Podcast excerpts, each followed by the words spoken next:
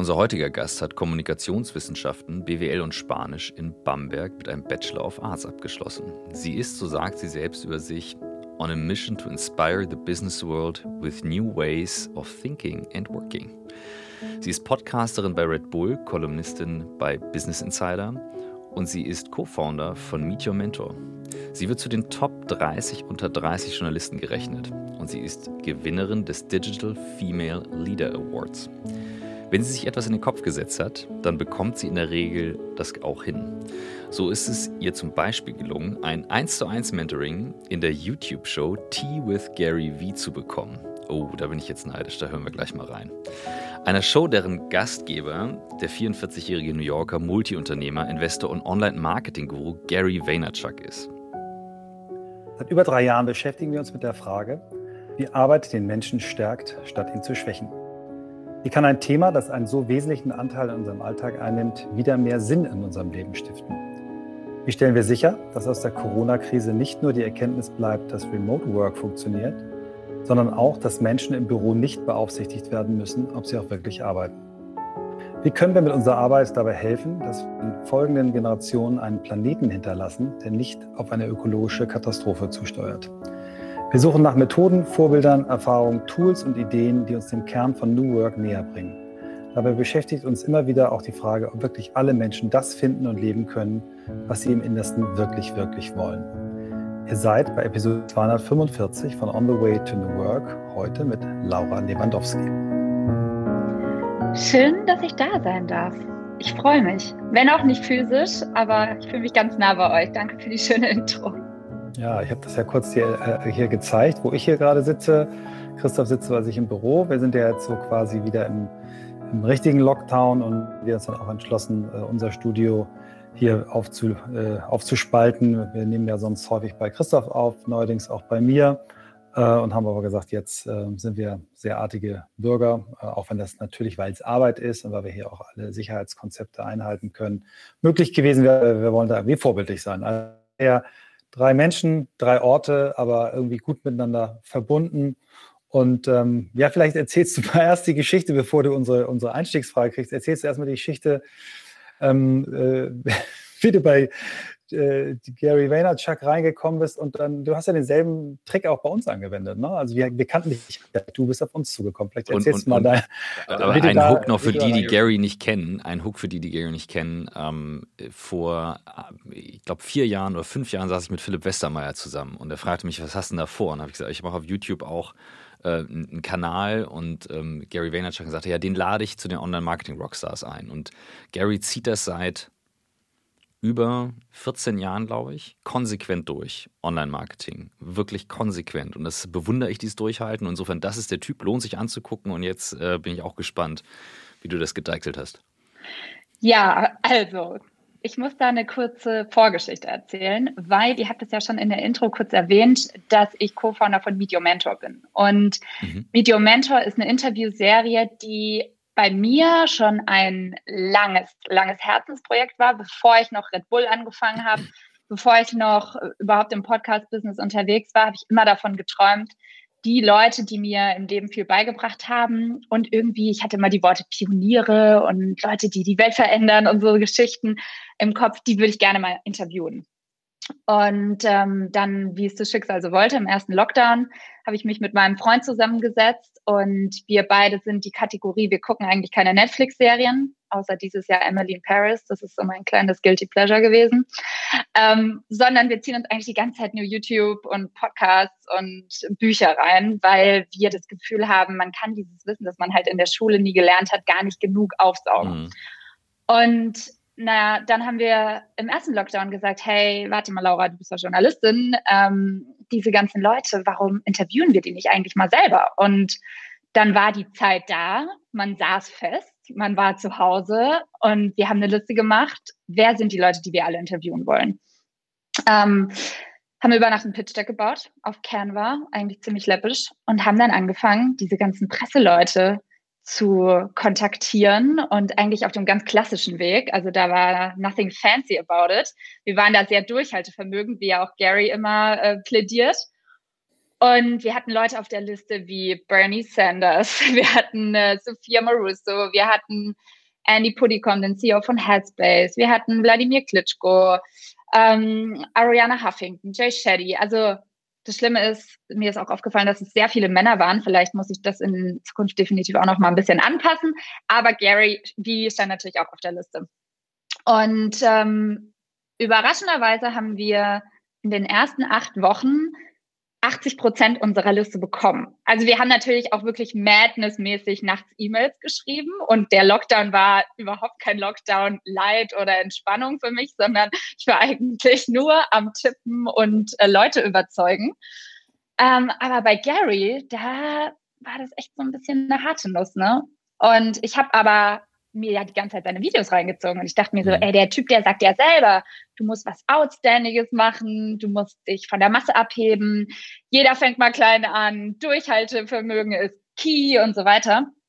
Und dann habe ich ihm halt fünf E-Mails geschrieben, sechs E-Mails geschrieben, es kam halt nichts zurück. Und dann dachte ich mir schon irgendwann, ey, okay, was mache ich denn da jetzt? Ne? Okay, in Zeiten von Lockdown, alle sind digital ich liebe Postkarten und einer meiner Mentoren ist äh, der Oliver Krei, der Gründer von My Postcard.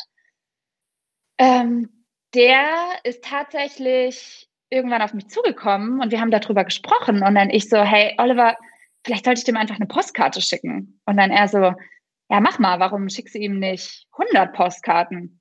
Und ich so, okay, warte mal, 100 ist voll crazy. Und er so, ja, dann schick ihm 300. Und ich so, 300 Postkarten? Er so, ja, äh, geht auf mich.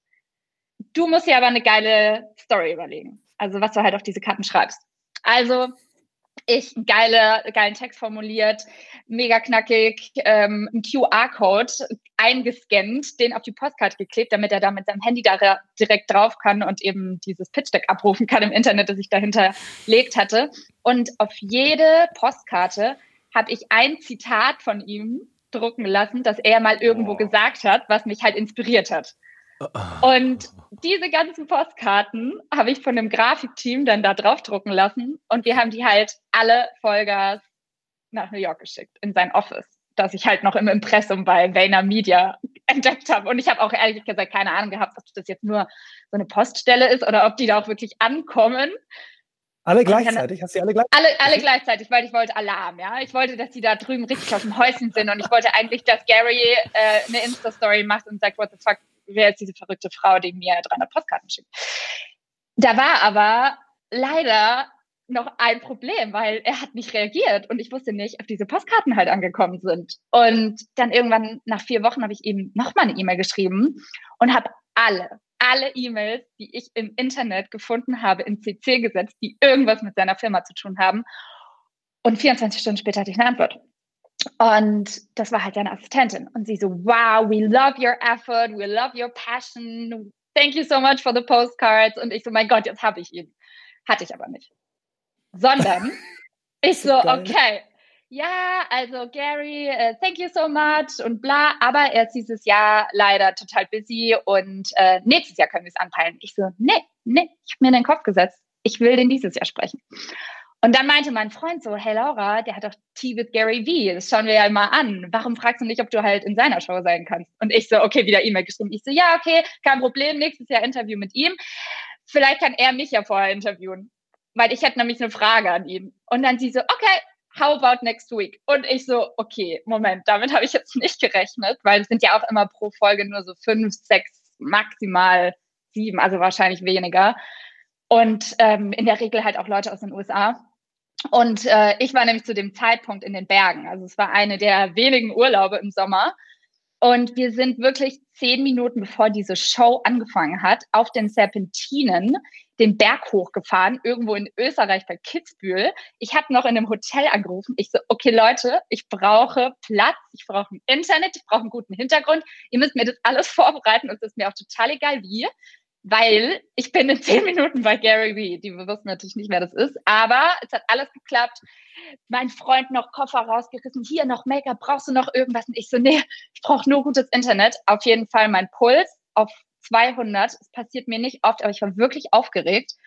Und dann war ich halt in dieser Warteschleife, sitze da so, schaue mir das Alpenpanorama an Und plötzlich bin ich halt online und er, okay, hi Laura, what's up? Und ich nur so, okay, ähm, erste Frage, hast du meine 300 Postkarten bekommen? Und er so, oh my God, that was you. Und dann, ja, den Rest kann man sich dann auf YouTube anschauen. Geil. Sehr geil, sehr geil. Also, das finde ich ein richtig geiles Bild, einen richtig geilen Start, weil dieses Wort durchhalten. Also es ist immer so, wenn einer die Frage stellt, so, hast du einen Tipp für YouTube oder für einen Podcast oder irgendwas, dann sage ich immer, ja, ist ganz einfach, durchhalten. Sagen die, hä, durchhalten. Und das gehört absolut dazu. Also, ähm, ne, dann wird die erste E-Mail rausgeschickt. Und die meisten hören dann auf. Die sagen, ja, meine E-Mail wurde nicht beantwortet. Ja, und? Dann rufst du halt an, dann machst du das nächste. Und du hast es natürlich jetzt komplett auf die Spitze getrieben. Aber das, äh, das erreicht dann irgendwann. Und das sind so diese, das sind so diese äh, formative Moments im Nachhinein, wo du merkst, so, ja, allein weil du gemerkt hast, was damit möglich ist. Und das machen halt nicht alle. Das macht eigentlich keiner. Ja. Das ist geil. Richtig geil. Danke. Ich habe tatsächlich auch äh, dieses Jahr mit den Gründern von Bits and Pretzels darüber gesprochen, mhm. weil die ja auch Obama auf der Bühne hatten. Ja, und Felix. wir haben halt genau über diese Situation gesprochen. Und ich habe heute einen Podcast mit Stephen Bartlett gehört, und das hat mir nochmal so vergegenwärtigt, wie wichtig die Reise selbst ist. Also ja. nicht das Ziel per se, sondern auch die Jungs von Bits and Pretzels haben dann gesagt, hey, wir haben Obama auch kaltakquisemäßig über ein Jahr oder ich, ich will keine falschen Zahlen sagen, mehrere Monate auf jeden Fall penetriert angeschrieben. Auch der Gründer von Founder, Nathan Chan, hatte Richard Branson auf dem Cover. Auch der hat kaltakquisemäßig tausendmal die Pressetante angeschrieben mhm. und ich glaube, nur so läuft's, weil die nur ganz so Großen, die wirst du halt nicht einfach kriegen, wenn du mal anrufst und sagst, habt ihr Zeit? Keiner hat Zeit. Ja, aber ich muss sagen, ähm, es ist ein Unterschied, ob man irgendwie für einen äh, hoch sechsstellig oder siebenstelligen Betrag einen Obama äh, einkauft, der das ja gerne macht, weil er davon lebt, oder äh, ob du das eben quasi machst, ohne dafür Geld zu bezahlen. Und dein Beispiel ist für mich das deutlich stärkere. Wir kriegen extrem viele äh, Vorschläge von unseren Hörern und Hörern und haben natürlich unsere eigenen Ideen und du kannst halt nicht alle reinkriegen. So und ähm, ich weiß noch so, als äh, ich den ersten, ich weiß gar nicht mehr, wie der erste Kontakt war, sagt, ja, wie erkläre ich dir jetzt, dass, dass sie vielleicht nicht bei uns reinpasst. So. Und dann kam das zweite und das war so sympathisch, wo ich sage, ich will die jetzt kennenlernen, ich will das einfach verstehen, äh, mhm. äh, warum die, und ich hatte dich noch gar nicht gegoogelt irgendwie. So, und dann, dann habe ich dich, na, aber auch erst nach dem Gespräch gegoogelt und im Gespräch habe ich dir ja schon zugesagt, ähm, ohne Christoph zu fragen. Und du hast halt einfach eine Art, die, die, die wahnsinnig ähm, äh, gewinnend ist und, und positiv und, und strahlst eine Unf äh, äh, Energie aus. Und ähm, das führt mich jetzt zu der ersten offiziellen Frage unseres Podcasts nach 13 Minuten. Ähm, wie bist du so geworden? Äh, hast du so eine tolle Kindheit gehabt, so liebevolle Eltern oder was? Wie wird man so ein frischer Typ wie du? also erstmal danke für die Blumen. Ähm, es ist eine gute Frage. Ich meine, hatte ich die schönste Kindheit überhaupt? Ich würde sagen, rückblickend hatte ich eine total schöne Kindheit.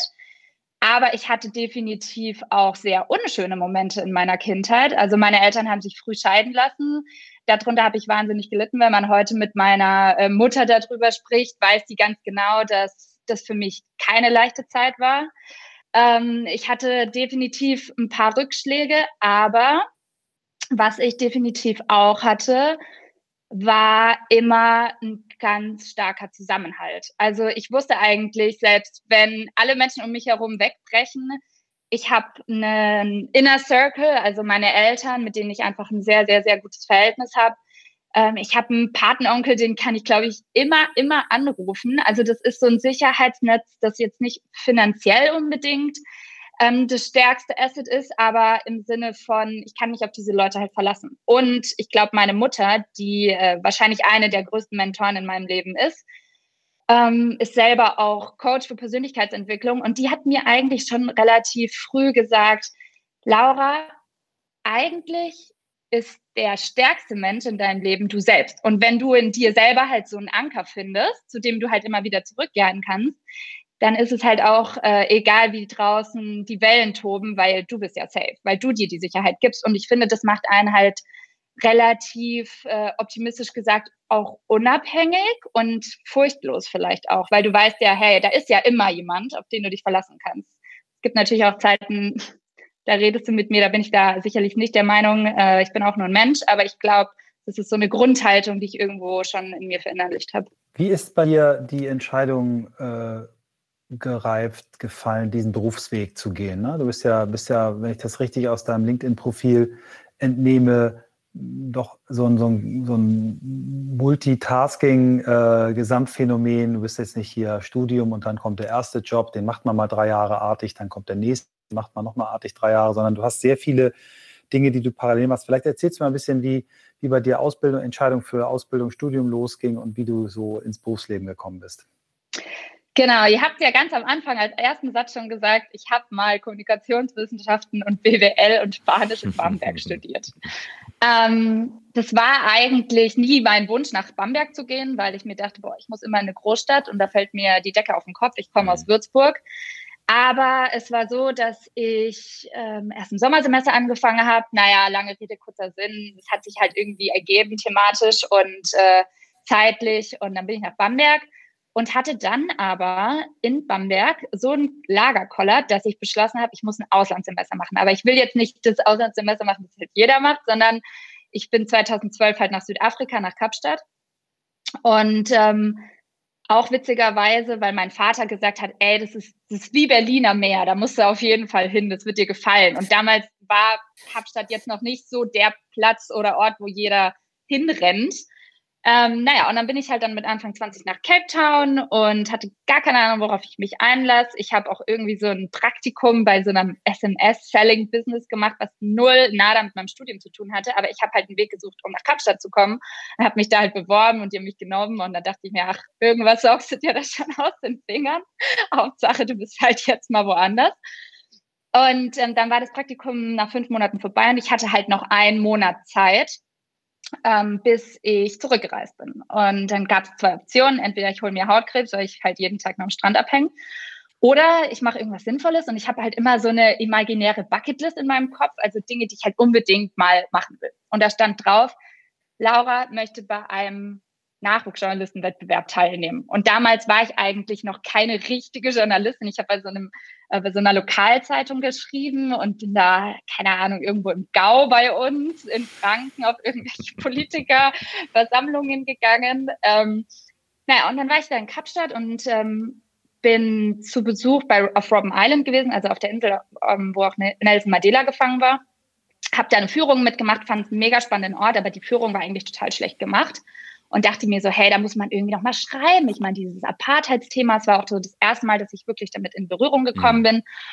Bin äh, kurz gesagt am nächsten Tag wieder zurück zu dem Museum und habe gesagt, ja, wo ist der ähm, Manager von dem Museum? Ich würde den gern sprechen, weil ich bin Journalistin aus Deutschland und ich will jetzt eine Geschichte mit dem machen. Und dann haben wir uns getroffen und es hat sich herausgestellt, dass er, es war so ein, ich würde sagen, Ende 50er, ganz groß, schwarzer Mann, dicker Bauch, toller Mensch mir angeboten hat, mich an den Ort seiner eigenen Gefangenschaft zurückzuführen. Und zwar war er nämlich neben Mandela in der gleichen Zeit gefangen auf Robben Island. Und es war so eine emotionale und bewegende Geschichte, dass ich total besessen mit dieser Geschichte geworden bin, obwohl ich eigentlich gar nicht wusste, worauf ich mich davor eingelassen habe. Ich habe Videos gemacht, hatte keine Ahnung vor, wie man Videos schneidet. Ich habe ähm, Interviews aufgezeichnet mit meinem Handy damals. Ich habe einen ähm, Artikel geschrieben, ich habe Fotos gemacht und ich hatte am Ende halt ein komplettes Multimedia-Projekt und ähm, war dann zurück in Deutschland, wieder bei meiner Lokalzeitung. Und da hatte ich einen Sparing-Partner, Tobias Köpplinger, den werde ich auch nie vergessen. Wir sind auch heute immer noch mal wieder in Kontakt. Das war so mein erster Mentor in meinem Leben eigentlich, der gesagt hat, Laura, das ist richtig geil, das äh, Material. Du musst es auf jeden Fall einreichen.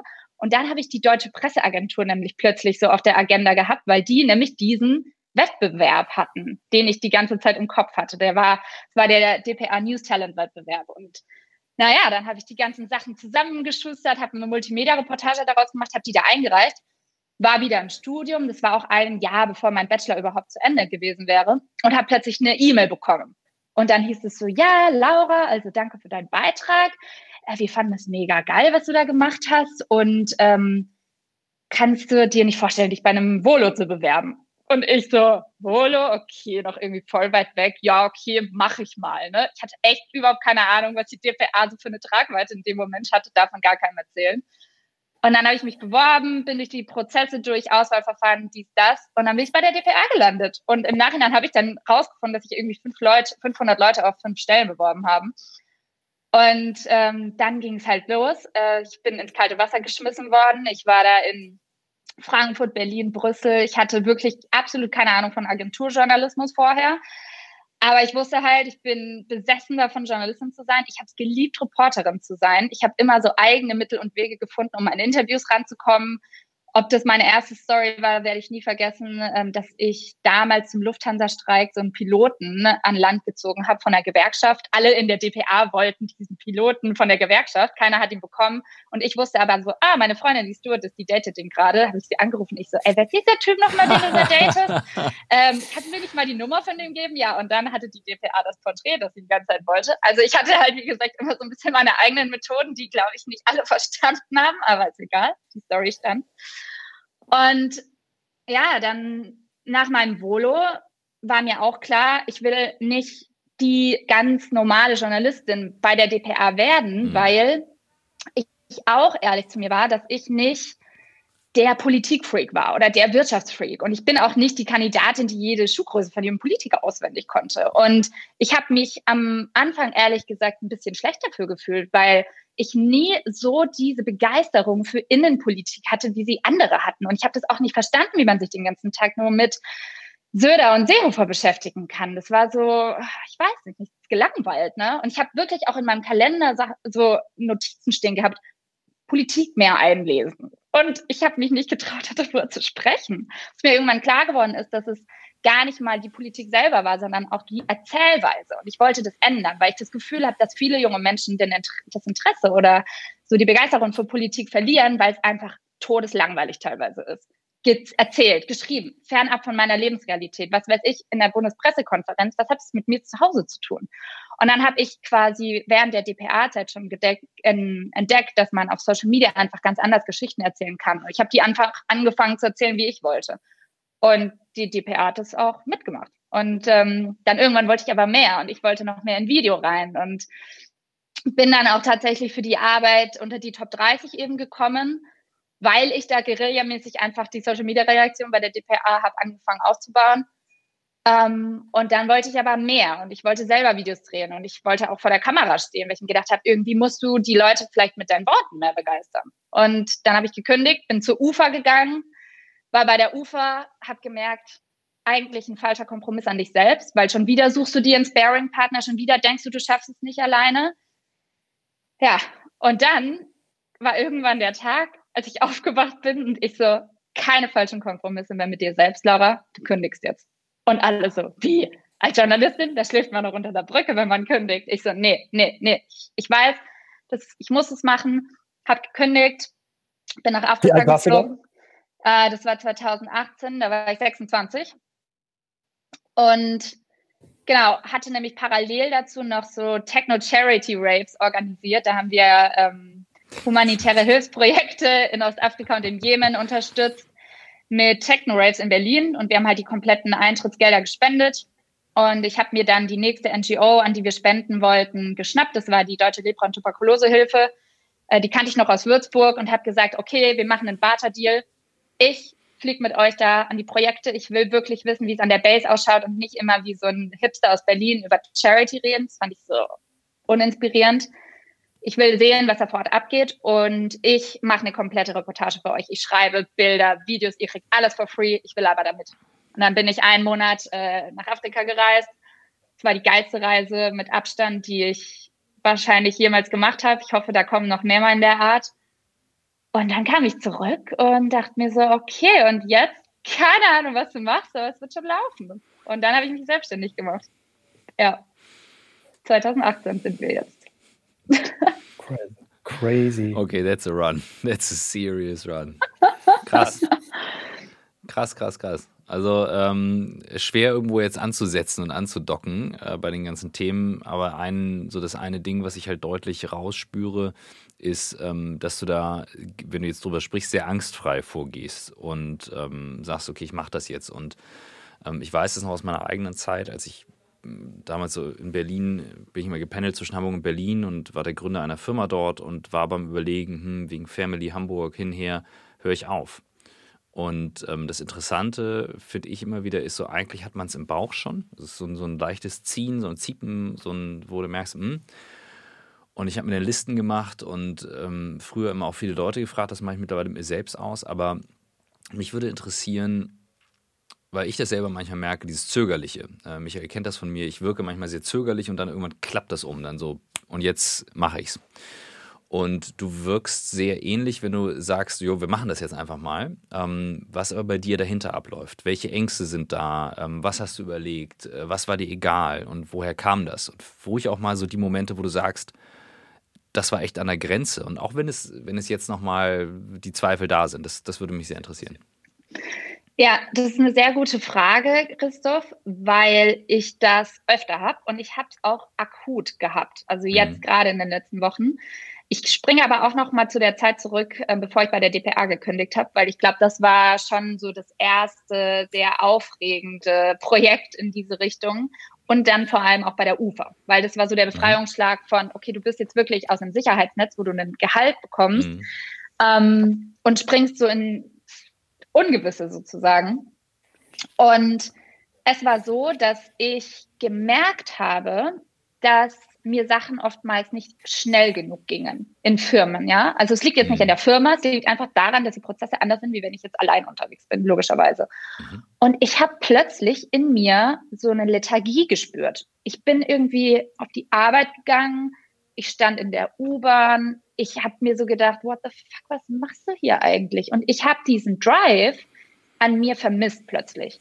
Und ich mhm. dachte, irgendwas ist falsch halt mit mir, weil ich dachte, oh Gott, vielleicht wirst du gerade langweilig, vielleicht bist du gerade faul, vielleicht wirst du gerade uninspirierend, du hast deine Kreativität verloren. Also all diese ganzen Sachen sind mir durch den Kopf gegangen. Und dann irgendwann habe ich Panik bekommen, weil ich mir dachte, du suchst so viel und du findest diesen Job nicht. Was ist, mhm. wenn du vielleicht doch gar nicht gut genug bist? Und was ist, wenn du vielleicht voll der Hochstapler bist und dich einfach nur gut verkaufst und Leute, die das halt abnehmen? Du hattest einfach immer Glück im Leben, ja? Mhm. Und ich habe dann irgendwann ähm, so ein ziemlich cooles Buch gelesen ähm, über Design Thinking von zwei Stanford-Professoren. Also es gibt ja, glaube ich, auch verschiedene Leute, die über verschiedene äh, Aspekte von Design Thinking äh, sprechen. Ich kann auch nochmal genau gucken, wer das war. Auf jeden Fall haben die darüber geschrieben, dass man sich mal selbst beobachten soll, wenn man auf die Arbeit geht, was macht einem Spaß und was macht einem mhm. keinen Spaß. Und ich bin dann auf die Arbeit gegangen und habe festgestellt, okay, also lange Konferenzen, den ganzen Tag vom Laptop sitzen, irgendwie die, die ganze Woche nur schreiben, das fand ich irgendwie auch kacke. Also ich wollte auch irgendwie rausgehen ne? und dieses Gespräche mit Leuten führen, auf Events gehen und so. Diese Liste war dann plötzlich diese, ich gehe, ich krieg Energie und ich bin voll on fire. Und dann habe ich mir diese Pro-Liste einfach nochmal über die Wochen angeguckt und dachte mir so, okay, also mh, hm, eigentlich ist dein Job was anderes und ähm, vielleicht musst du dir den selber schaffen, weil du kannst nicht von anderen Leuten verlangen, dass sie dir den perfekten Job basteln. Mhm. Und dann habe ich natürlich viel auch mit Familie gesprochen und mit engen Vertrauten und habe halt gesagt, okay, ich bin halt nicht glücklich so, wie es gerade läuft und ich habe einfach Angst davor, aber diese Entscheidung zu treffen, was ist, wenn ich es nicht schaffe. Und dann gab es so auch einen Schlüsselmoment. Ähm, es war 2018 auf den Online-Marketing Rockstars. Und zwar eine Freundin von mir, die ist auch sehr äh, bekannt im Social Web, sag ich mal, auf Instagram, die Ann-Kathrin Schmitz, aka Himbeer-Sahnetorte, ähm, auf, auf Instagram die hatte ich Jahre vorher mal auf so einem Fashion-Event kennengelernt. Da war ich noch Studentin. Mhm. Das war so das erste Fashion-Event in Berlin. Und auf jeden Fall haben wir uns damit da untereinander gut verstanden. Und Nova Lana Love, das sie ja dann gegründet hat mit Farina, war noch in den Kinderschuhen gesteckt und die waren gerade so 10.000 Follower auf Instagram, keine Ahnung, was Instagram jemals wird. Auf jeden Fall habe ich die über Jahre immer mal wieder so in Kontakt gehabt. Wir, wir waren in Kontakt und dann habe ich die auf der OMR getroffen 2018. Und dann meint sie so zu mir, ey Laura, ich war letztens in Köln und war mit Freunden von RTL zusammengesessen und dann fiel plötzlich so dein Name und ich war so voll baff, weil wir hatten ja ganz viel Kontakt und alle haben dich so voll gefeiert und ich so, Hä, für was denn? Sie so, ja, für das, was du machst und bla und Top 30 und ich so, ich habe das gar nicht gewusst. Also ich wusste überhaupt nicht, wie meine Außenwahrnehmung ist. Mhm. Und da meinte ich so, ja, aber ich bin überhaupt nicht glücklich gerade und ich überlege zu kündigen. Und sie so, ja, dann mach das doch. Und ich so, nee, das kann ich auf keinen Fall machen. Nee, wirklich, Laura, ich habe überhaupt keine Zweifel daran. Und ich glaube, auch wenn meine Mama und mein Papa mir immer gesagt haben, du schaffst es, die Anni war in dem Moment so eine neutrale Person, mhm. die in mir so viel gesehen hat und totales Vertrauen in mir hat, in mich hatte, dass ich das schaffe. Und trotz dieser vorherigen Gespräche mit Familie und so, war plötzlich sie die Schlüsselfigur zu sagen, okay, warte mal, da ist irgendjemand in Köln, den ich seit Jahren nicht gesehen habe, die auch meine Karriere so sporadisch verfolgt und die sagt mir das jetzt. Und manchmal braucht man vielleicht einfach diese Außenwahrnehmung, diesen Schubs, dass jemand sagt, ey, du bist gut. Und weil man das ja. sich selber gar nicht zutraut. Und ich glaube, sie war in dem Moment auch jemand, der mich darin bestärkt hat. Ja. Schönes Bild. Das, äh, ich hatte mit Michael nach dem letzten Podcast darüber gesprochen, ähm, dass obwohl wir äh, manchmal nicht so viel Kontakt zwischen den Podcasts haben, wie in den Jahren davor, jetzt auch wegen Corona, ähm, ich immer wieder Schlüsselmomente rezitieren kann, äh, wo plötzlich was gesagt wurde, wie so ein Tritt in den Hintern und sagst, alles klar, got it, got the message, danke. Ja, das, äh, das ist gut. Wie, haben sich denn welche von diesen Sorgen und Ängsten bewahrheitet? Wo du sagst, so Sachen, die du vorher dir erdacht hast. Also ich glaube, bei jedem Unternehmer ist wahrscheinlich natürlich die finanzielle Sicherheit schon ein wichtiger Punkt, den man berücksichtigt. Und ich bin ja, wie gesagt, ins kalte Wasser gesprungen. Ich habe nie BWL, sag ich mal, so studiert, dass ich jetzt in der, in der Lage bin, mir da irgendwelche crazy Bilanzierungen und so weiter aufzustellen das habe ich mir alles selber zusammengebaut. Und mein Vater zum Beispiel, der ist halt Schrott- und Metallhändler, ja. Also der ist wirklich äh, in der Wirtschaft drin, der handelt an der Börse, der macht internationale Geschäfte. Und es war für mich halt immer so ein, ich sag mal, Vorbild in Sachen Wirtschaft. Und ich habe aber gemerkt, okay, du hast jetzt BWL studiert, aber das können wir echt vernachlässigen, weil was lernt man da schon? Ähm, und ich dachte mir so, okay, fuck, äh, wie, wie finanzierst du das? Und in den ersten Jahren der Selbstständigkeit kamen auch alle Projekte zu mir und es ging dann auch so weiter und ich wusste aber immer so, okay, du hast eigentlich gar keinen richtigen Businessplan. Und es hat mir mhm. Angst gemacht. Ne? Also es hat mir wirklich Angst gemacht. Und auch wenn das heute immer alles gut lief, war dann Corona so das Jahr, dass ich gesagt habe, ich muss da dran arbeiten, mhm. weil entweder du schaffst sie jetzt selber durch so eine Art Strategie auch, über die ich ja bis dato nie nachgedacht habe, ähm, eine eigene Sicherheit.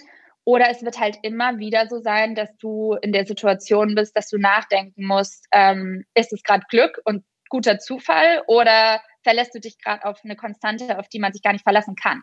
Mhm. Und ähm, ich glaube, da, obwohl, wie gesagt, jetzt nie irgendwas schief ging, das war so das größte, die größte Herausforderung für mich, da mich aufzustellen und wirklich auch mit Leuten zu reden, die Erfahrung hatten.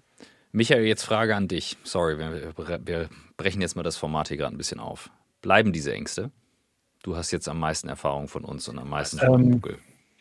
Also das Schöne ist, dass ähm, mit dem, also bei mir zumindest, also es gibt ja, ähm, biologisch wird ja erklärt, dass Ängste zunehmen, je älter du wirst, dass du ja mhm. durch deine Hormone ähm, ein bisschen von einem mutigen, äh, jungen Menschen, Jägertyp, äh, egal ob Mann oder Frau, hin eher so zum Bewahren und, und, und ruhiger wirst.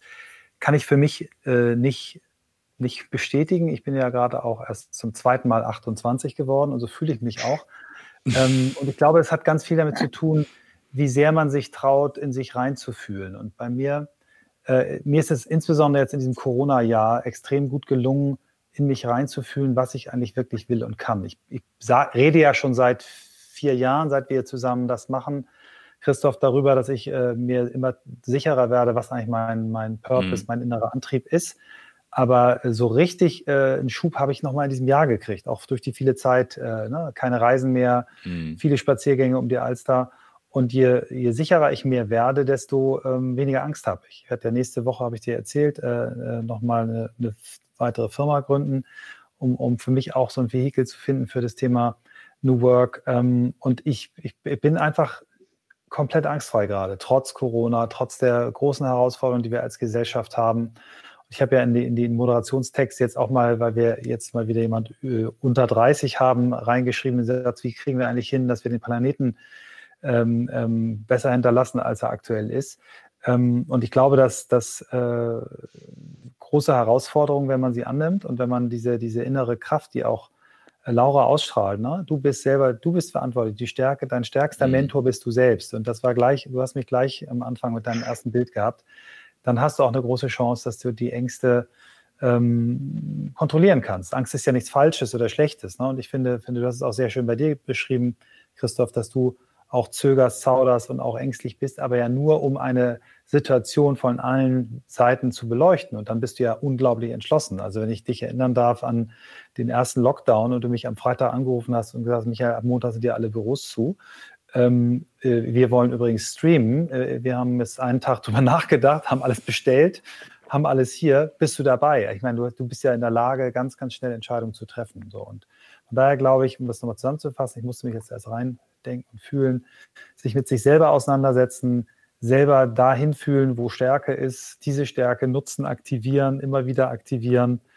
Ähm, und dann hat man auch eine große Chance, ähm, mit den Ängsten gut umzugehen. Und ja, ich habe ja. heute auch noch Angst, aber, aber eigentlich mhm. weniger und, und äh, ich nehme sie als, als, ich nehme sie an als aktiven Begleiter im Prozess. Ja, ich frage eben deswegen, weil natürlich, ähm, Laura, ich dir sehr äh, aufmerksam zuhöre, aber eben auch versuche, jetzt über die Distanz so ein bisschen reinzufühlen. Und ich glaube, das ist etwas, wo viele einfach mit äh, resonieren können, wenn sie dann sagen, okay, ähm, ich sitze hier und habe so viele Themen auf Mal und dann zu überlegen, ähm, wir hatten das bei Freddy auf diesem Moment, der sagte, ja, okay, okay, macht Angst, gut, schön, darf dich halt nicht umhauen. Und er hat mich mal gefragt, jetzt Anfang diesen Jahres, äh, als wir so einen Film aufgenommen haben, guck dir in den Rückspiegel, saß hinter mir, ich bin gefahren, hattest du schon mal eine wirkliche Lebenskrise? So, und das hat mich so getroffen, und da kamen mir die Tränen richtig hoch beim Fahren, wo ich so dachte, boah, krass, ja, es so, geht so unter die Haut und man kann es halt so normal erzählen. Ich sage, ja klar, ich stecke mittendrin. Und habe dabei gemerkt, wie ich darüber rede, welchen Anteil das eben ausmacht. Es gibt ja diesen Spruch, Kinder suchen sich die Eltern aus und, und die Sachen, die eben kommen, ähm, sind die Challenges, die wir annehmen können. Nur wir müssen sie eben auch annehmen und was draus machen. Das finde ich, äh, deswegen, das war jetzt echt spannend zu hören, weil diese Energie, die du da eben reingibst am Anfang, die wirkt für viele so, ja, ja, okay, dann hat sie da halt irgendwie reingeschrieben. Nein, es ist eben eine Kraft in sich, diese Dinge durchzuhalten.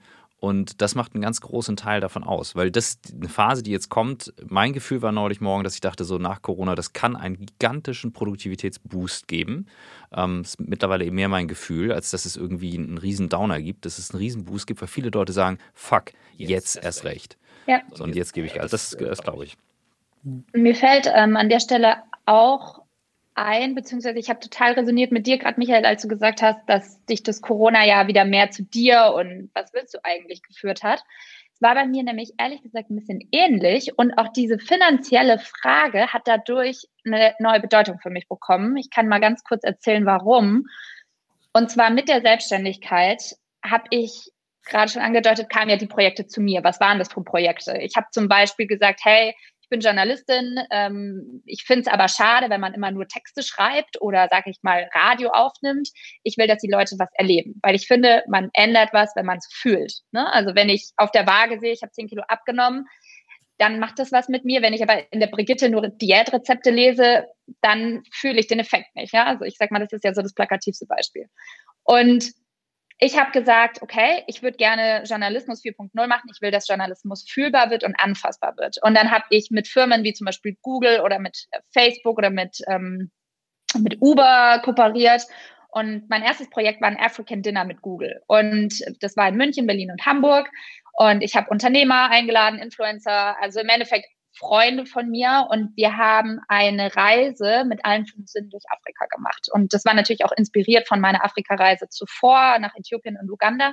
Ich habe aber die Devise gehabt, hey, Afrika wird immer nur mit Kriege, Krisen und Konflikte behaftet und es ist ja so kreativ und cool. Und ich hatte deswegen auch einen DJ aus Südafrika. Wir haben uns von Nord bis Süd durchgegessen, menümäßig.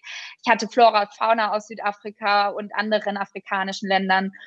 Und die Leute sind da raus mit einem geilen Gefühl. Und wir haben aber gleichzeitig noch eine äthiopische Kaffeezeremonie zum Beispiel gehostet mit den Produkten von der Sarah Noro und haben auch noch was Gutes mhm. getan. Also bei jedem Projekt, auch das Zero Waste, Zero Plastic Picnic, das ich damals für Uber gemacht habe, das war schön, es war eine coole Erfahrung, es war wie ein Techno-Rave, nur anders.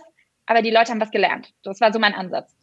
Dementsprechend bin ich aber auch so ein bisschen in dieses Event-Business plötzlich reingerutscht. Und ich wollte das eigentlich nicht. Und dann kam Corona und dann war natürlich nichts mehr mit Events. Und dann habe ich mich darauf besinnt, so, okay, was, wer bist du eigentlich? Was machst du eigentlich? Du bist Geschichtenerzählerin. So, was ist deine Leidenschaft? Was macht dir Spaß? Ja, wofür brennst du? Und ich liebe es gerade mit euch zu sprechen, wirklich. Es macht mir so Spaß, gibt mir total viel Energie. Ich liebe es aber auch mit euch zu interviewen zum Beispiel. Also vielleicht hole ich mhm. euch einfach mal in meinen Podcast. Und ich liebe es auch einfach mit Menschen zu sprechen und ähm, denen zuzuhören und das aufzusagen. Und ich, ich liebe es mit Worten zu spielen. Und ich mag es, mich zu artikulieren. Und ich glaube, mit Sprache kann man so viel begeistern und bewegen. Aber das ist ja wie ein Fotograf, der Leute von unten oder von oben fotografiert. Das ist eine totale Perspektivenänderung. Und mhm. wenn du mich fragst, worin bin ich gut, darin bin ich gut. Ich weiß, dass ich das kann vielleicht bin ich nicht Expertin in jedem Inhalt, dass ich sage, okay, ich schreibe in meinen Kolumnen bei Business Insider, wie wichtig Schlaf ist. Ich schreibe über New Work-Themen. Ich schreibe über Kreativität, über Mindfulness. Bin ich darin Expertin? Nein, ich bin eine Schülerin, weil ich lerne das und ich würde mich, mir nicht anmaßen, dass ich mehr weiß als Menschen, die sich seit 20 Jahren mit Schlaf beschäftigen beispielsweise. Mhm. Oder meine Mutter, die, ähm, sage ich mal, ja auch irgendwo immer mich mitcoacht, weil das ist so mit der Muttermilch mitgegeben, die weiß in so vielen Sachen viel mehr. Aber ich kann ihr helfen, ihre Geschichte zu schreiben. So. Und das ist so mein Asset. Und dann habe ich in Corona mich gefragt, was willst du und was treibt dich an? Und ich habe ja auch Mediumento mit meinem Freund gestartet und ich habe angefangen, auch viel in seiner Geschichte zu denken. Aber er ist Digitalisierungsexperte, ja. Also, und dann habe ich mich versucht herauszuziehen. Ich so, okay, Laura, du alleine auf einem weißen Blatt Papier, was macht dich aus? Und ich will jetzt noch nicht zu viel für nächstes Jahr sagen, weil ich habe diese Geschichte noch nicht final aufgeschrieben, aber ich bin mittendrin und es fühlt sich halt besser an denn je, weil ich mich halt wieder auf meine Kernkompetenz und auf das, was mich halt so begeistert, stürze und fokussiere, was aber auch bedeutet, dass man Grenzen ziehen muss. Und wenn man zu sehr mit Leuten in Themen verwoben ist und anfängt, ihre Geschichte mit in seine eigene reinzuziehen, mhm. dann kann das halt bedeuten, dass man vergisst, auf welchem eigenen Pfad man unterwegs ist. Was nicht mhm. schlimm ist, aber man muss es erkennen. Mhm. Und auch deswegen ähm, jetzt gerade in der aktuellen Phase zu sagen, nee, ich treffe eine Entscheidung und die, diesen Tipp, den hat mir ähm, der Gründer von Fedora mit auf den Weg gegeben. Also, Laura, muss ich mal eins merken. Erfolgreiche Menschen, die treffen eine Entscheidung, die schreiben die sich auf und dann lesen die die vor. Nicht umgedreht. Ja, weil sonst wird für dich entschieden. Und was habe ich gemacht? Ich habe mir meine Entscheidung aufgeschrieben, wirklich ohne Kompromisse, stand schwarz auf weiß. Mhm. Und ich habe die vorgelesen und dann habe ich gesagt, bitte akzeptieren und nicht Entschuldigung, dass ich so denke. Und das ist ein total befreiendes Gefühl, weil das gibt einem halt irgendwie auch so viel Macht, im, im, im positiven Sinne. Ähm, und dann, und dann kann man wieder, sage ich mal, Businessmodelle oder alles, was dazugehört, darauf fokussieren, ohne Kompromisse im Kopf einzugehen. Verletze ich damit jemanden? Ähm, ziehe ich andere Leute damit rein? Versuche ich gerade Ausreden zu finden, warum Sachen nicht funktionieren? Nein, man ist selber dafür verantwortlich. Mhm. Und dafür war das Corona ja perfekt.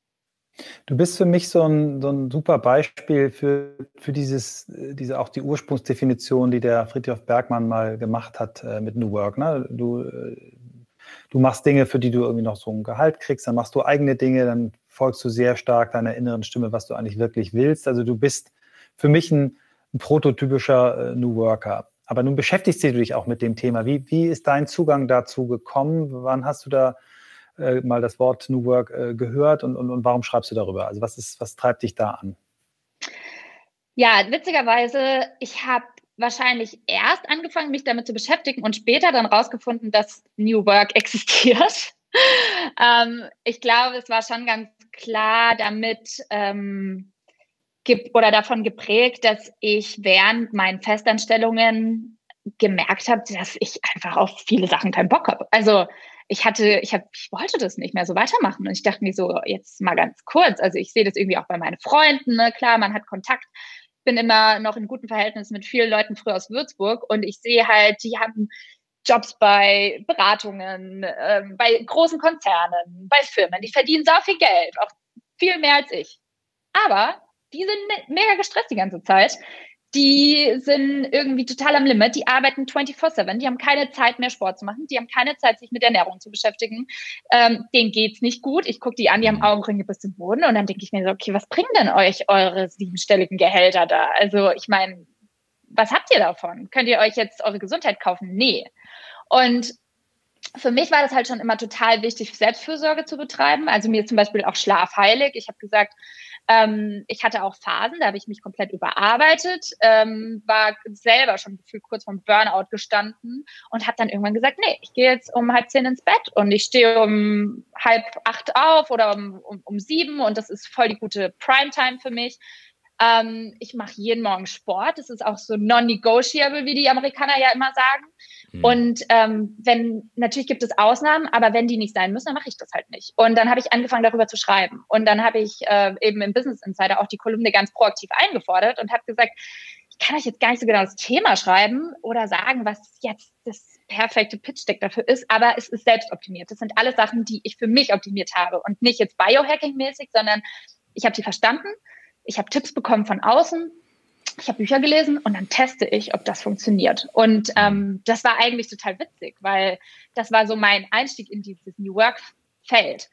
Und dann tatsächlich, natürlich kenne ich den Begriff schon länger, aber dass ich das erste Mal damit assoziiert wurde, ist noch nicht mal so lange her, weil ähm, meine ehemalige Kollegin von der DPA, die hatte mich nämlich beim Digital Female Leader Award nominiert. Und zwar in der Kategorie New Work. Und dann habe ich die Beschreibung über mich selber gelesen. Und dann stand da so, ja, und sie ist total aktiv im Bereich New Work. Und dann plötzlich kamen Leute mit diesem Begriff auf mich zu. Und dann dachte ich mir so, hm, ja, stimmt. Also wahrscheinlich bin ich wirklich so irgendwie auch im New Work äh, Genre jetzt gelandet. Und ähm, ich, ich glaube aber kurzum ist New Work halt einfach ähm, für mich eine Definition dafür, wenn es so den perfekten Status quo gibt, ja, dann glaube ich, dass jeder Mensch in sich, und wir sind so viele Menschen, und es gibt so viele unterschiedliche Menschen, ein Talent in sich trägt. Und ich glaube oder komme immer mehr zu dem Entschluss, wenn man halt präsent ist, ja, also wenn man sich einfach krass viel mit sich selber beschäftigt und beobachtet, auf was man reagiert, positiv, negativ, was macht mir Spaß. Es ist natürlich der Status quo, der ideale, die ideale Welt. Und ich glaube, kein Mensch wird da jemals hinkommen. Es ist eigentlich eine Utopie. Aber man kann immer mehr dahin kommen. Also man ist ja kein Dalai Lama oder kein Buddha. Der hat es vielleicht geschafft, so die Erleuchtung. Aber ich glaube, wenn jeder total ehrlich zu sich ist und immer zehn Schritte oder einen Schritt näher an diese Utopie kommt, dann lebt man so im kompletten Flow. Und wenn jeder Mensch auf der Welt diese komplette Flow-Energie in sich finden würde, dann wäre die Welt so perfekt auskalibriert. Und dann hat man auch, wenn man so krass mit sich im Reinen ist und im Flow, wie gesagt, Utopie, hat man kein Ego, beziehungsweise will man anderen Menschen nichts Schlechtes. Und dann will man auch nicht die Umwelt ausbeuten. Und dann will man nicht mit anderen Menschen schlecht umgehen, sei es die Kollegen oder die Familienmitglieder. Und ich glaube, das würde die Welt halt zu einem besseren Ort machen. Also was bedeutet die Work irgendwie für mich ist ja auch Work und Life gar nicht getrennt, sondern es ist halt so dein Dasein und je präsenter du bist und je präsenter du dich reflektierst und ähm, verstehst, wer du bist, desto größer ist dein Mehrwert in die Gesellschaft und dann wird die Welt zum besseren Ort. Also das ist irgendwie so eine Formel, die ich in meinem Kopf so ein bisschen aufgestellt habe. Keine Ahnung, ob die Sinn macht. Die macht Sinn für mich. So fühle ich ja, so fühle ich das irgendwie gerade, ja. Danke. Du hast äh, vorhin ein Buch genannt, da hatte ich kurz, glaube ich, irgendwie ein bisschen Übertragungsproblem. Ähm, ich weiß nicht, ob du den Titel genannt hast. Ich glaube, das, was du zitiert hast, war dieses Design Your Life. Kann das sein, dass das so heißt? Ja, kann sein, kann ja. sein, ja. Mhm. Ähm, was hast du noch? Du hast gesagt, du, du, du liest viel, du guckst dich viel um. Was waren so Bücher, die dich auf deinem Lebensweg bisher inspiriert haben, die du vielleicht unseren Hörerinnen und Hörern mitgeben magst? Ja, ähm, ich werde ja die Frage oft gefragt und dann überlege ich jedes Mal ganz aufgeregt aufs Neue, ob es jetzt neue Klassiker gibt oder so, Geheimnisse, die ich jetzt äh, raushauen kann. Es gibt halt so ein paar Bücher, die mir immer in Erinnerung geblieben sind. Also ich glaube, das erste, was ich so gelesen habe vor einigen Jahren, war ähm, die, die Kunst, Freunde zu gewinnen von Dale mhm. Carnegie. Von Dale mhm. Carnegie. Und da ist mir vor allem die Passage im Kopf geblieben, dass man Leute immer mit Vornamen ansprechen soll. Ja. Und irgendwie mache ich das auch seitdem äh, total gerne, Michael und Christoph. Das hast du, nee, das, muss man, das muss man beherrschen. Und du hast das, ich habe das gemerkt am Anfang, du hast es sehr geschickt gemacht und äh, du hast ein Kompliment gemacht. Ich habe das Buch auch gelesen, mehrfach. Ähm, obwohl ich weiß, wie es funktioniert, kam das extrem an. Also ja, das die, ist super. Die, die, ja. die, die Intro hier trotz Distanz hat unfassbar gut funktioniert. Ähm, du hast mir ein Kompliment gemacht, aber es war ernst gemeint und den Vornamen benutzt. Und wie gesagt, obwohl ich die Tools kenne, kann man sich dem nicht entziehen. Also dieses Buch ist ein, äh, ich würde mal fast sagen, so wie die Seven Habits, ein absolute Must-Read. Sorry, jetzt habe ich dich unterbrochen. Nee, bin ich total bei dir. Und witzig, dass du sagst, ich habe es, glaube ich, wahrscheinlich nicht bewusst gemacht, auch wenn ich es mal versucht, bewusst habe mhm. zu machen. Aber irgendwann verinnerlicht man es vielleicht auch. Ich weiß es nicht. Auf jeden Fall, das Buch, das ist ein Klassiker und ich glaube, egal wie oft man es liest, ich würde es jetzt definitiv auch nochmal lesen. Ich würde es mit neuen oder anderen Augen lesen. Ähm, das finde ich ganz toll, das Buch. Was ich auch cool finde, auch eines der ersten Bücher, witzigerweise, die ich gelesen habe, ähm, ist Dale, ähm, nicht Dale Carnegie, habe ich ja gerade erwähnt, sondern äh, Ryan Holiday, The Obstacle is the Way. Und ich habe auch ähm, Jahre später erst erfahren, dass der Typ ja total jung ist. Ich glaube, der ist ja so alt wie ich oder ein Jahr älter oder so. Ähm, der ja auch viel über so Stoizismus und so weiter schreibt. Auf jeden Fall, das war so das erste Mal, dass ich, glaube ich, gelesen habe, dass man ähm, alleine mit seinen Gedanken und seinem Gehirn sozusagen krasse Hürden meistern kann und Challenges. Also das finde ich nach wie vor ein tolles Buch. Ähm, Quiet Leadership von David Rock finde ich auch ein tolles Buch. Auch eines der ersten, die ich gelesen habe. Ähm, das hat mir David Noel damals empfohlen, der ja auch bei SoundCloud ähm, VP war.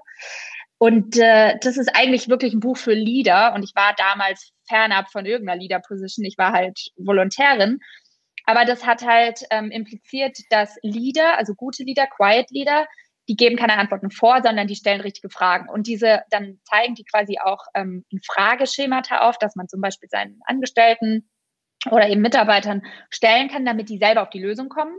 Und ich habe aber diese Fragen an mich selber halt gestellt. Und ich glaube, das hat vielleicht auch im Nachhinein so ein bisschen dazu geführt, dass ich mein eigener Quiet Leader wurde, indem ich halt mir offene Fragen gestellt habe aus diesem mhm. Buch und dann so ein bisschen bipolar mir vorgestellt habe, ich bin jetzt mein Chef und ähm, der Angestellte in einem. Ähm, das finde ich auf jeden Fall auch ein sehr gutes Buch. Ähm, ja, was mich total fasziniert hat, war auch Reinventing Organizations. Das ist ja, ich sag mal, prädestiniert für euren Podcast und euer Genre. Frédéric Lalouche heißt er, glaube ich. Mhm. mhm. Äh, fand ich auch so geil, auch wegen den Grafiken und Bildern. Und ich habe mir immer vorgestellt, wenn ich mal ein Buch schreibe, ich muss auf jeden Fall einen Grafiker damit einbeziehen, weil ich finde, irgendwie das Gehirn funktioniert einfach perfekt mit Bildern.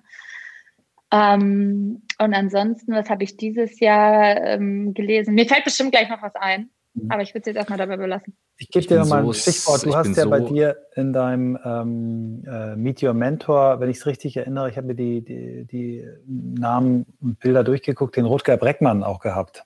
Ja. Hast du die Bücher gelesen, die beiden? Ähm, Sein äh, erstes. Ja, ja. ja. ja. Äh, auch das Neue ist, ist, ist sensationell im Grunde gut, kann ich dir nochmal ans Herz legen. Und äh, wenn du uns vielleicht noch mal einen Tipp geben kannst, wie wir den, wie wir an den rankommen, wir haben es schon über Xing versucht und da hat er irgendwie, ja? ich habe viel zu tun. Also wenn du uns den, der, der steht bei uns so ja. auf der Wishlist ganz, ganz oben. Ich schicke euch einfach die, äh, die, Kontaktadresse, die ich habe. Das ist eine ähm, cool. PR-Managerin, glaube ich. Die ist auch total nett. Also ich denke, es sollte cool. kein Problem werden. Mache okay. ich safe. Wir beide, wir, wir, äh, wir kommen hier auf die Stunde zu. Ich war gerade total abgelenkt, weil ich hier into the game äh, äh, reingezogen war. Hättest du gar nicht ähm, sagen brauchen, weil ich ja schon die Frage ja, nach den Büchern ja, gestellt habe. Es ist alles in Ordnung. Es ist, irgendwie hat sich das so eingebürgert. Was die Leute würden es vermissen. das, so, das ist wie, wie Olli Schulz die Vogelspinne. Das äh, cool. gibt einfach so gewisse Dinge, die können wir nicht ablegen. Ja. Ja, liebe Laura, die letzte Frage, ähm, die wir unseren Gästen stellen, ist die, da haben wir auch schon mal einen Korb gekriegt. Ich bin nicht so, hat Julia Jekel gesagt, was ich total geil fand als Antwort, die Frage nach der Bucketlist. Also was, wenn du dir drei Sachen äh, wünschen darfst. Einmal, was du noch äh, erleben äh, möchtest, eine Sache, die du noch lernen möchtest und eine Sache, die du vielleicht, äh, Klammer auf, zurück, Klammer zu, geben möchtest. Also lernen, erleben und geben. Lernen, erleben und geben. Jeweils eins. Ja, also was möchte ich gerne lernen? Okay, ist jetzt vielleicht ein bisschen abgespaced, aber ich glaube, ich würde gerne Arabisch lernen ähm, weil mein Freund bzw. seine Familie sind ähm, aus Marokko und vor allem mit seiner Mutter rede ich irgendwie meistens Französisch, aber ich will einfach wissen, wie seine Mutter ist, wenn sie in ihrer Muttersprache so, wie sie ist. Ich will sie erleben, wie sie so als Person ist und ich will sie so cracken, also im Positiven. Und ich glaube, das funktioniert nur, wenn ich Arabisch könnte. Also, I don't know, ob das jemals klappt, aber äh, wäre auf jeden Fall mal auf meiner Lernen-Bucketlist. Ähm, dann war das zweite Geben. Mhm. Ähm, ich würde gerne wirklich die Sachen, die ich lerne und die ich von wirklich auch älteren Leuten mitbekomme. Also meistens sind es ältere, nicht immer, aber ich würde gerne einen Weg finden, um auch wirklich Leute, und da bin ich jetzt wieder beim journalistischen, ähm, zu, ähm, mit einzubeziehen, dass ich sage, diese Inhalte, die ja voll komplex sind und teilweise auch hart zu greifen, wenn du noch nicht in der Situation bist oder so weit denkst, weil du es gar nicht brauchst. Ich würde gerne, dass junge Leute Epiphanies haben, bevor sie die Epiphanies brauchen. Also, dass sie jetzt schon eine Epiphanie haben, auch wenn sie noch keinen Burnout haben und dann so präventiv handeln können. Und ich glaube, das würde halt über Storytelling funktionieren. Mein erster Ansatz dafür war, dass ich dieses Jahr auf TikTok gegangen bin.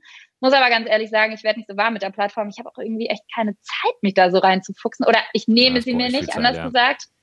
Ähm, vielleicht wird es ja noch anders, aber das würde ich gerne schaffen. Dass man wirklich so, ich meine, die werden immer jünger, die interessieren sich immer früher für solche Themen, aber das wäre geil.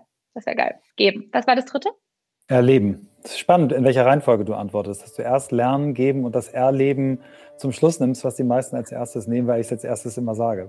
Sehr ja, cool. stimmt. das stimmt. Ähm, was würde ich gerne erleben? Hm, viel tatsächlich. Ich würde aber wirklich total gerne mal auf ich weiß nicht, ob es der Mount Everest sein muss, aber echt auf einen richtig hohen Berg gehen. Und ich würde super gerne mal diese, weiß ich nicht, Dolomitenüberquerung oder einfach diesen Pain vielleicht auch spüren, wenn man da läuft und denkt, Alter, mir fällt gleich alles ab. Aber dann irgendwann stehst du so auf diesem Gipfel und es ist so, oh, ich, ich liebe halt die Berge. Ich liebe die Berge und ich würde gerne auf einen richtig hohen Berg. Sehr cool. Aura, vielen, vielen Dank für die Stunde, die du uns geschenkt hast. Ähm, das war eine Wundertüte, die hatten wir erwartet, aber sie war noch bunter und schöner und gemischter als, ähm, als äh, gedacht. Vielen, vielen Dank für eure Zeit. Das weiß ich sehr zu schätzen und auch, dass ihr die Tüte aufgemacht habt. Schön, also total ähm, Genau, ich, habe, ich benutze ja das Wort schockverliebt für Momente, wo ich sage, ich bin überrascht und ich lasse mich dann auch ähm, vom Leben und vom Podcast beschenken. Und ich äh, musste an eine Situation denken. Ich habe mir mal den ersten Kunden erkämpft, also wirklich literally erkämpft. Ähm, und das sind so diese Heldengeschichten im Nachhinein. Und Laura hat mich da so dran erinnert, wo ich dachte, ja, ja, weißt du, ich, trete, ich, ich, trete für sowas an. Ich kann das so unterschreiben. Und diese, dieser Prozess an sich des Durchhaltens und durch sowas, der ist schon ein solches Geschenk. Und dann, wenn man dann für sich überlegt, anstatt drei Dollarzeichen eins drauf zu machen, zu sagen, es geht nicht um die Kohle am Ende, sondern ein Teil der Bezahlung und der Belohnung ist auch der Prozess. Ja, das ist äh, das Gefühl, was sie vermittelt und trägt und ähm, da wird noch was bei rauskommen. Also von der werden wir noch einiges hören. Christoph, da gibt es nicht so wahnsinnig viel hinzuzufügen. Ähm, die ist wirklich, äh, hat ein Durchhaltevermögen, was unglaublich ist und mir hat äh, vielleicht als Ergänzung noch wirklich gut gefallen, wie klar sie auch eine, ein Verständnis davon entwickelt hat, wie sich der Beruf Journalismus für sie richtig anfühlt. Ja, ich glaube, du hast recht, wir werden noch von ihr hören.